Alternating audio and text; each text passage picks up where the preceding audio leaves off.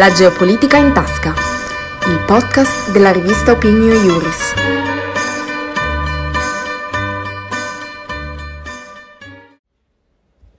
Grecia e Turchia ai ferri corti. Si fa sempre più profondo il solco tra Atene ed Ankara dopo che il presidente turco Erdogan lo scorso mercoledì ha annunciato l'interruzione dei negoziati tra Turchia e Grecia. Erdogan ha definito il primo ministro greco, Kyriakos Mitsotakis, l'uomo della lobby di Biden.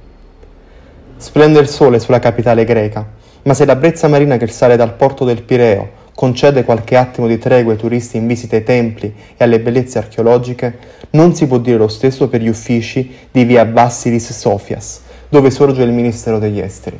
Qui la temperatura è ancora più elevata a causa del recente scambio di accuse tra la Grecia e la Turchia. Non è andata giù ad Erdogan la visita del primo ministro greco a Washington lo scorso 16 maggio. Secondo il sultano, la visita aveva lo scopo di influenzare le future decisioni degli Stati Uniti riguardo alla fornitura di aerei da combattimento F-16 ad Ankara. Erdogan ha definito il primo ministro greco come un uomo della lobby di Biden e che per lui Mitsotakis non esiste più.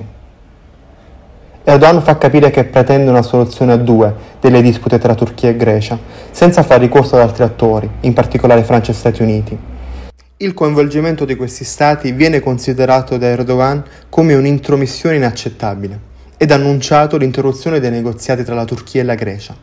Ankara aveva ripreso i colloqui con Atene solo l'anno scorso, dopo ben cinque anni di stallo.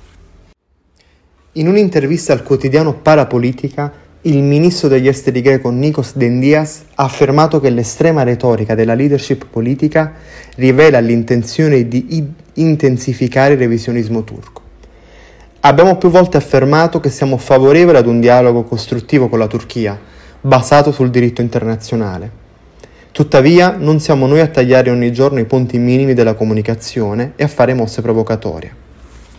Le provocazioni invocate da Dindias si riferiscono alle dichiarazioni del ministro degli esteri turco Mevlut Kevosoglu, che durante una conferenza con l'agenzia di Stato turca Anadolu ha mostrato una mappa dell'Egeo orientale con le isole greche, indicate con i nomi turchi, che devono essere smilitarizzate. Ankara afferma che le isole passate sotto la, la, sovranità della Grecia dall'impero ottomano nei trattati di pace alla fine delle guerre balcaniche, quindi Londra e Bucarest nel 1913 e la prima guerra mondiale, Losanna nel 1923, stabilivano che le isole di Limnos, Samotracia, Lesbo, Samo, Chio e Icaria fossero delimitarizzate. La Turchia sostiene che, considerati i riferimenti del Trattato di Losanna al precedente Trattato di Londra e di Bucarest, la clausola condizionale di demilitarizzazione sia ancora valida.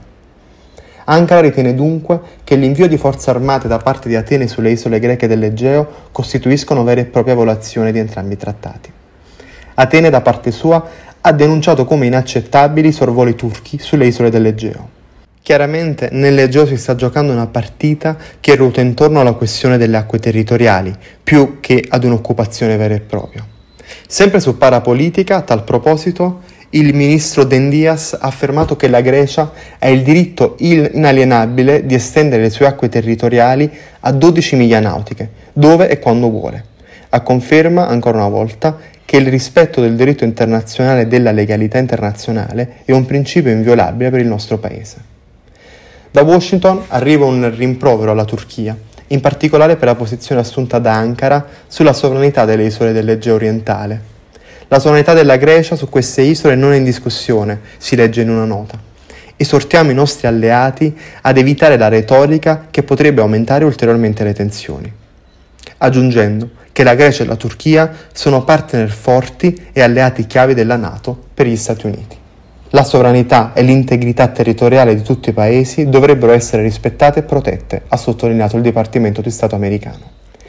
Intanto, l'ambasciatore greco ad Ankara, Christodoulos Lazariz, è stato convocato al Ministero degli Esteri turco per dei chiarimenti sulle opportunità che il suo paese offre alle organizzazioni terroristiche e per la manifestazione organizzata dal PKK intorno all'ambasciata turca ad Atene lo scorso sabato.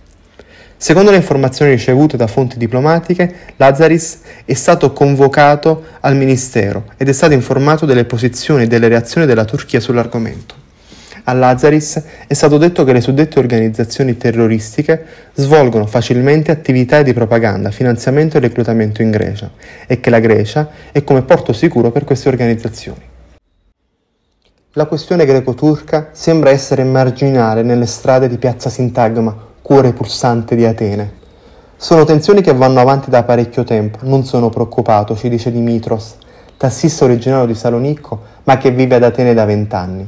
La colpa è tutta della politica, qui c'è troppa corruzione, come del resto anche da voi in Italia. Ci sono altri tipi di preoccupazioni che la fanno da padrona in Grecia, dal caro vita alla disaffezione verso una classe politica considerata distante e corrotta, e da un governo ampiamente criticato dalla classe studentesca, che non ha perso occasione per scendere in piazza e protestare duramente tanto ad Atene quanto a Salonicco, contro l'approvazione da parte del Parlamento di Atene di una legge che prevede l'istituzione di una forza di polizia universitaria, mentre finora la polizia poteva intervenire solo su richiesta degli agenti. La presenza della polizia nelle università è un argomento molto delicato in Grecia, dove si ricorda ancora la sanguinosa repressione del novembre del 1973 di un movimento studentesco del Politecnico di Atene contrario al regime dei colonnelli. Tra questioni internazionali e problemi domestici, quella appena cominciata sembra essere un'estate bollente per il governo di Mitsotakis.